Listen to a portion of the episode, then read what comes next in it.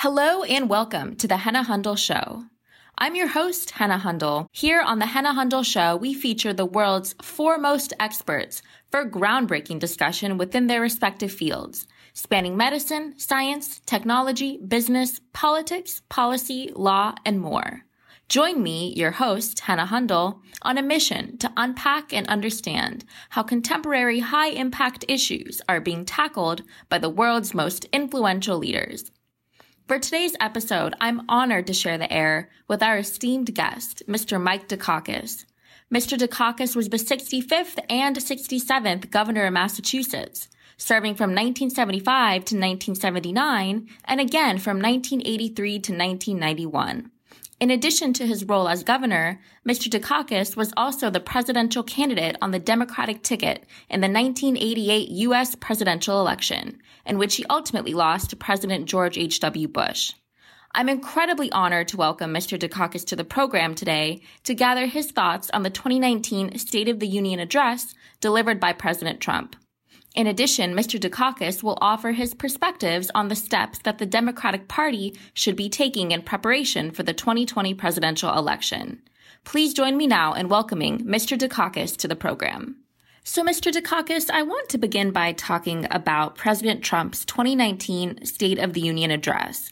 What were your thoughts overall on the address, and were there any parts of it that elicited particularly strong reactions for you? Well, Trump is such a strange guy it's hard to determine what he's really trying to say. And I don't mean just in the speech itself. I just read the New York Times about a lunch he had at around noontime before the State of the Union, and apparently invited in some reporters and proceeded to go after every single likely Democratic opponent, with few exceptions, called Joe Biden dumb. Uh, not only is Joe Biden a very intelligent guy, but he knows a great deal more about things than Donald Trump. So you you call Trump dumb. Um, goes after Elizabeth Warren again, calls her Pocahontas.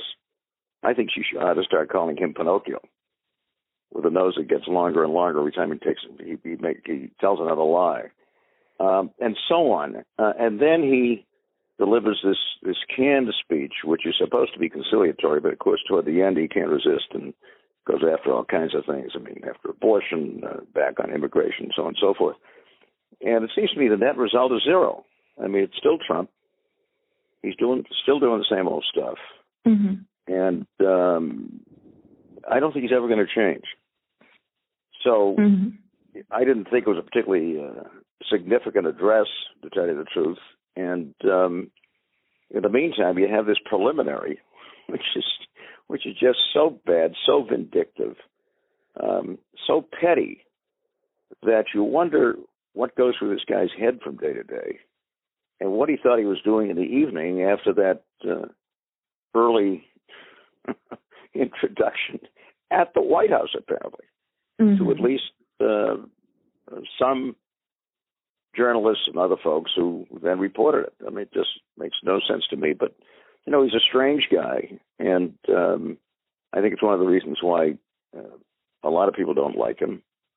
And what it does do, in my opinion, is offer the Democrats a huge opportunity, not only to remove him from office, and I'm not an impeachment guy, just go out there and beat him, but add another 20, 25 seats in Congress and really make this a transformative election. That's not going to be easy, but I think uh, it's a huge opportunity, and frankly, my party had better not muff it.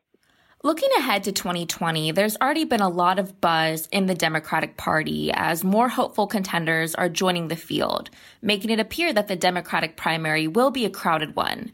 What do you make of that, Mr. Dukakis? Is it a good thing to have a crowded field, or are you worried that's a symptom of a fractured party? I think it's I think it's a good thing, provided we can behave ourselves mm-hmm. and stay positive and try to do what I and the folks that I was running with and competing with in 1988 did, which was to keep it largely a positive primary and um, emphasize where we thought we were strong and come out of it as I did in very good shape. Now I screwed up the final, and that was my fault, nobody else's. But um, but I think that's important. I think the field will winnow itself down somewhat. You know, running for the presidency is the toughest thing you've got to do in American politics. And as uh, folks look at this and think about what it's going to take, mm-hmm. I think we'll have a field, maybe, maybe wrong here, but maybe nine or ten. We had seven in 1988. Um, and then you go out and put your best foot forward and campaign hard. In the meantime, and I think this is very important, Hannah, the party itself, both the National Committee and the state parties, and I'm going to try to be as personally as, as involved as I possibly can in this, have got to go out now and organize this country on a 50 state, 200,000 precinct basis. And I'm serious. No more reds and blues and purples and, and that kind mm-hmm. of nonsense. No more conceding half the country to the other side, which is absolutely crazy. When you look at the congressional results in the midterm, look at the number of Democrats elected to Congress from so-called red states. Um, so this has got to be a 50-state campaign, just the way it was when uh, Howard Dean was the party chairman back in the uh, mid 90s and did such a terrific job, swept the Congress. Um, 200,000 precinct captains organizing 200,000 precincts. That's what we have in the United States. And that should not be that difficult. So that when we do decide on a nominee, that person uh, is presented really with a thoroughly organized 50 state Democratic Party, and then we go to mm-hmm. work and not only beat Trump, but at the same time add significantly more folks, mm-hmm. Democrats, to the Congress. And uh, as I say, that process has got to begin now. The victory of President Trump in the 2016 presidential election came as a surprise to many people in this country, including many analysts and pollsters and political consultants. What lessons do you believe the Democratic Party, and in particular the new Democratic Party nominee, whoever that will end up being, what lessons should they take away from the loss in 2016, and what type of messaging do you think is needed to avoid a similar fate in 2020? I've mentioned a few of them already get out of this red, blue, purple stuff. It's nonsense. Mm-hmm.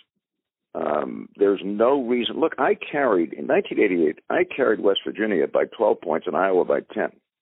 When did they become red? They're still fundamentally the same states. Good people, largely middle class, working folks.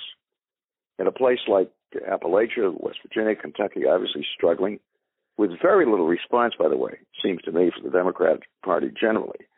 Um, you know, Jack Kennedy was the guy that put Appalachia on the map and said, "We're going to go into Appalachia and we're going to transform that place." Um, where was that in 2016? I didn't hear it. Mm-hmm. Um, but that's what I'm talking about when I talk about a 50 state campaign. And, and, I'm very serious about this. There is no reason under the sun. Look at the uh, states where Democrats were elected in the midterm. A uh, Democratic woman is now the governor of Kansas.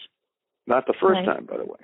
Mm-hmm. Um, Democrats elected in Oklahoma, in South Carolina, in Texas, um, I mean, all over the place with these so-called red states. It's it's a myth, but we bought into it, and essentially we're doing very little in those so-called red states. So I think that's the first order of business. That's why it's so important that we go to work on on things.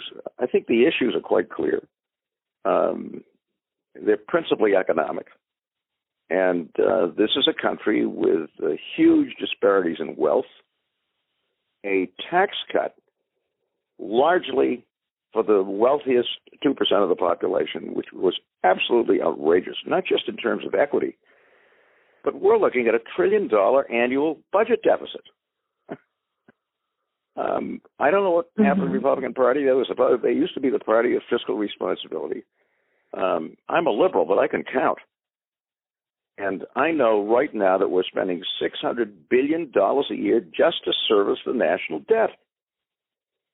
And it's going to be more than that mm-hmm. as this tax cut piles up a bigger national debt. Um, and those are the kinds of things that I think we've got to address, even as we are talking seriously and importantly about making sure that working Americans and their families have decent, affordable health care, that those regions of the country that are not sharing in our prosperity do so, mm-hmm. and you know how to do that. Uh, rebuilding our infrastructure, which is a mess. Um, and those are good issues and good democratic issues. But this organizational base that I'm talking about is critical, and uh, the sooner we get started on it, the better. And along with the late Senator Paul Simon, you authored the book, How to Get into Politics and Why, encouraging young people to take on careers in public service. The book was published in the year 2000, and I'm curious for young people interested in becoming involved in politics today, is there any additional advice or words of caution or observations that you might add on given the contemporary political landscape? Well, first, let me say this to you. I've been teaching now for 28 years at mm-hmm. Northeastern and 24 during the winter quarter at UCLA. I have never seen my students more motivated to get deeply and actively involved in politics than mm-hmm. they are right now. And Donald Trump is the guy that has produced that. Not purposely, needless to say. I mean, I don't like him. But uh, if you look at the vote totals among young people in the midterms, they're absolutely stunning. Um, a huge increase in turnout on the part of a group of voters who unfortunately don't usually vote a lot for a lot of reasons. And secondly, a swing from an eight, I think it was a 6% Democratic majority in 2014, the last midterm, to a 20% majority in this past midterm election, which is a huge swing. Uh, and I see it in the classroom all the time. I mean, both in North, at Northeastern and, mm-hmm. and here at UCLA, where I am during the winter quarter. I'm just enormous interest. Young people pouring into my office um, um, want to talk about politics. Um, want to find out how do I get, you know, how do they get into it? How do they get mm-hmm. involved and so forth in a way that uh, I really haven't experienced in the 28 years that I've been teaching. And I think it's terrific. And uh, the job again of my party here, obviously, is to um, bring these kids in, motivate them. I don't think we have to motivate them very much. I mean, they're highly motivated, and uh, mm-hmm. involve them actively in this 50 state, 200,000 precinct effort. There's no reason under the sun why these students can't be running a precinct and organizing a precinct. Uh, there's no reason why they can't be deeply and actively involved in the primary or the candidate of their choice, and then subsequently, immediately in the final. Um, and I want to tell you that's terrific. We're producing wonderful young people in this country, and I'm teaching them every day, and um, have never been more impressed with uh, their interest, their energy, uh, their commitment. Um, but it's important that at least on the Democratic side, and they're mostly Democrats, not all, but most of them, um, we make sure they get deeply and actively involved uh, in this for their own sake as well as for the sake of the country. Because mm-hmm. uh, as you as you see this interest, I mean, we're talking to young people who I hope will get into politics long term, run for office, uh, and it's the most open political system in the world. Believe me. I mean, I'm li- I'm a living example of that and um, and really go to work and, and, and transform this country and uh, in a crazy kind of way. It's it's Trump that seems to have produced this, not intentionally, obviously, but um, but mm-hmm. it's it's really uh, it's really impressive to see. And that was an interview with Mr. Mike Dukakis, former governor of Massachusetts and Democratic nominee for the 1988 U.S. presidential election. You have been listening to The Hannah Hundel Show. I'm your host, Hannah Hundel, and I thank you for tuning in. We'll catch you next week.